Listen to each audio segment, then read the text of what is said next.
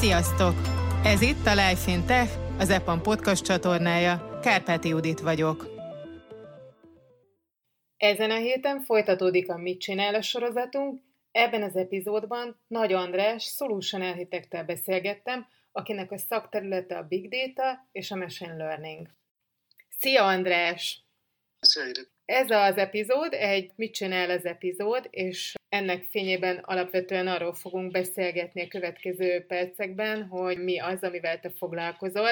Előzetesen egy rövid bemutatkozást azonban kérnék tőled, hogy hogyan vezetett az utad az EPA, mi milyen tanulmányaid voltak, mi érdekelt korábban. Én több mint 7 éve dolgozom az EPAM-nál. Előtte 10 évig egy, egy magyar cégnél dolgoztam, szintén vezetőfejlesztő, egy solution területen. És most itt az EPAM-nál az utóbbi pár évben főleg big data-val és, és machine learning-gel foglalkozom. Igazából ez a, ez a vonal is így a architekturális vonzat miatt lett érdekes, tehát azt gondolom, hogy, hogy ahol tényleg ezeken a területeken, ahol tényleg számít a scale, itt számít tényleg az architektúra megfelelősége. Milyen előzetes tapasztalatod volt? Sokáig Java fejlesztőként dolgoztam, illetve tehát én vezetőfejlesztőként, solution architektként, de leginkább mint Java background ami végül is jó match a big data területre, mert a legtöbb eszköz az Java, Scala környezetre készül. És mi az, ami miatt váltott el? Hát mondom, egyrészt végül is azt gondolom, hogy hogy, tehát az architektúrák mindig is érdekeltek, és a Big Data egy olyan terület, ahol tényleg számít az architektúra. Tehát ott számít az architektúra, ahol nem csak a funkcionális követelményeknek kell valami megfeleljen, hanem, hanem tényleg kihívás van abban, hogy, hogy tud egy rendszer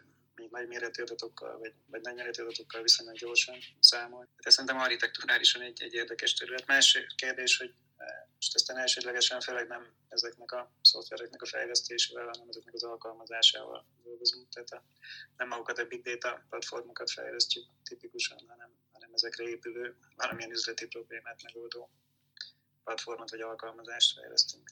Ez, ez, ez önmagában is nagyon érdekes. Amit az EPAM-nál csinálsz, az általánosságban mit akar? Milyen feladataid vannak? Miből áll össze a munkád? Hát ezt is szét lehet választani egyrészt a Solution Architecture részét, tehát mint Solution Architect ugye elsődlegesen szoftver megoldások tervezés a feladatom. Ebben nyilván beletartozik most itt a konkrét tervezési munkán kívül sok minden.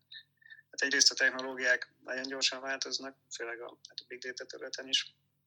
Ugye tudni kell, hogy egy adott környezetbe, egy adott problémára ma mi lenne a legmegfelelőbb megoldása, ez pedig hát napra késznek kell lenni, vagy napra késznek kell tudni maradni a technológiák, eszközök ismeretébe. Ez konkrétan azt jelenti, hogy, hogy solution architektként például gyakran dolgozom POC-ken, tehát ilyen proof of concept megoldásokon során egy, egy adott új technológiával vagy új eszközzel én is megismerkedem, annak keretében, hogy, hogy lássam, hogy az adott probléma megoldására az adott környezetben ez mennyire alkalmas. És itt a, a környezet, amit, amit említettem, ez jelenti egyrészt a megrendelőt, az ő adottságait, például akár az ő iparágának a szabályozását, vagy akár a szervezeti felépítését, vagy a nyitottságát az dolgokra. Nyilván máshogy áll hozzá ugyanahoz a problémához, mondjuk egy erősen szervezett enterprise, meg máshogy egy, máshogy egy startup. Mert a másrészt ebbe a környezetbe beletartozik a team is, aki az implementáción dolgozik. Tehát a, a pusztán technológiai szempontok mellett nyilván az is szempont, hogy egy adott teamnek mivel van tapasztalata, vagy dolgozik szívesen. Én például solution architektként így a technológia mellett egyre többet dolgozom emberekkel. Egyrészt így az implementáción dolgozó csapattal, akiket most említettem.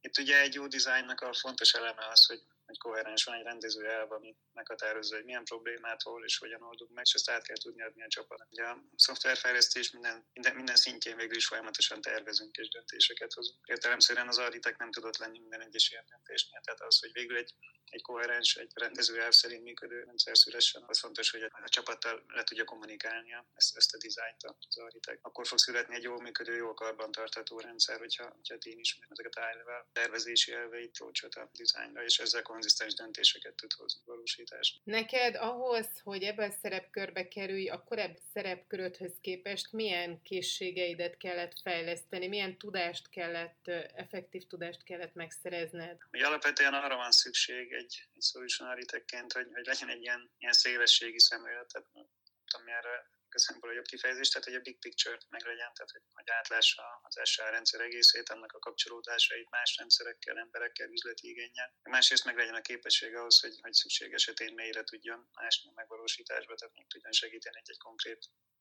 ilyen alacsony szintű probléma megoldásában. Végülis ilyesmikkel mind a kettővel foglalkoztam korábban is, nyilván ezekbe próbálok, ezekbe próbálok fejlődni ma is. Igazából projektenként, meg csapatonként is változik, hogy ezek aztán milyen súlyjal jönnek elő az SA munkájába, de szerintem ez a leg, legfontosabb képesség. Másik lényeges képesség meg az emberekkel való együttműködés, kommunikáció, adott esetben konfrontáció, vagy, vagy konfliktusok felvállalása. A másik dolog, amiben így igyekszem fejlődni. Van egy architekt, akit, akit nagyra tartok, Greg Ho, vele egy német konferencián találkoztam pár éve. Ő a szerzője egyébként az Enterprise Integration Patterns könyvnek, tehát így talán sokan ismerik, abban az időben Allianz chief architektja volt. Ő fogalmazta meg ezt, ezt így, hogy, hogy az architekt egy extrovert. Én azt gondolom, hogy úgy eredendően kevésbé vagyok extrovertál, de egyrészt nyilván ez nem egy ilyen bináris dolog, hanem egy, egy spektrum. De mondjuk azt, azt tudom, hogy ha szakmailag valamivel nem tudok egyet érteni, akkor ennek érdekébe felvállalok konfliktusokat az ügyfelekkel is akár. És a eddigi tapasztalatom az, hogy ezt az ügyfelek értékelni szokták. Hogy vannak olyan helyzetek, amikor száj felvállalni konfliktusokat. Igazából az ügyfelek is azért keresnek meg minket, mert tapasztalatainkra, meg a, meg a szakértelmünkre van szükségük. Tehát, hogyha, hogyha ez, ez azt jelenti, hogy, hogy valami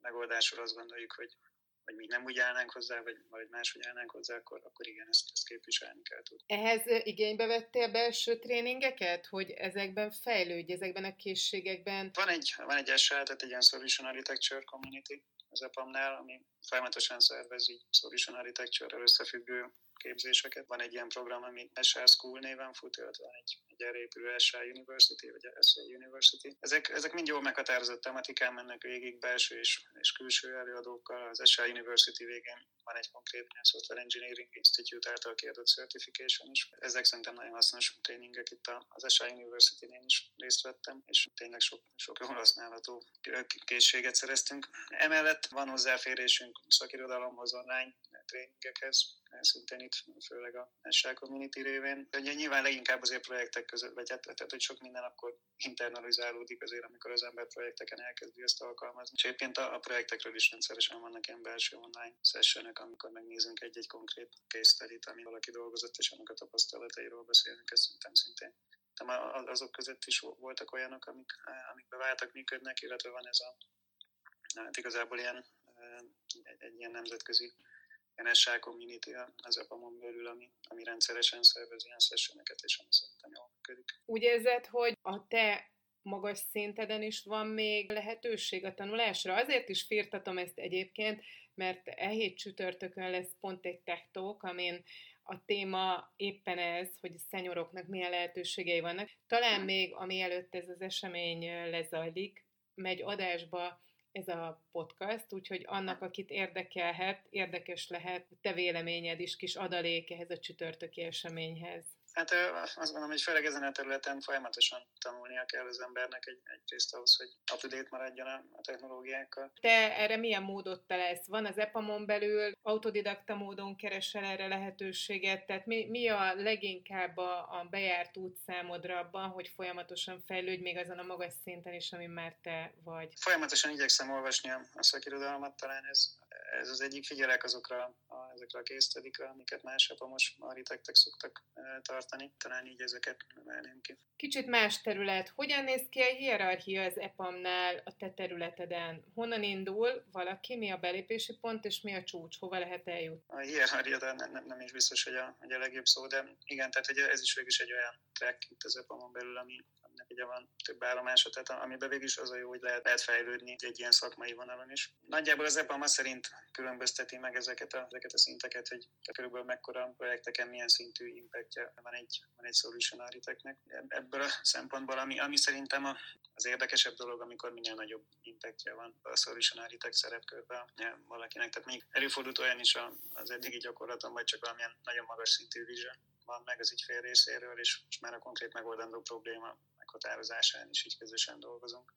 Tehát egy konkrét esetben, amin, amin nemrég dolgoztam, itt valójában az ügyfél egyik nagy befektetőjének a képviselőjétől származott egy egy ilyen high-level vision. Az ügyfél egy nagy multinacionális pénzügyi szolgáltató volt. A vision pedig körülbelül arról szólt, hogy a, hogy a jelenlegi erősen manuális folyamataikra és döntéseikre építő szervezetet hogyan lehetne elindítani egy, egy inkább szoftver-driven, data-driven átalakulás felé. És ehhez terveztünk ott egy, egy data platformot, és kerestünk olyan use case amik a szervezet felé jól tudják demonstrálni ennek a megközelítésnek az elejét. Ez például egy olyan munka, ami, ami elég nagy hatással tud az impactje, és, és mondjuk ezek, ezek így ebből a szempontból vonzol. Mit jelent számodra ez a megváltozott környezet? Hogyan alkalmazkodtál ehhez?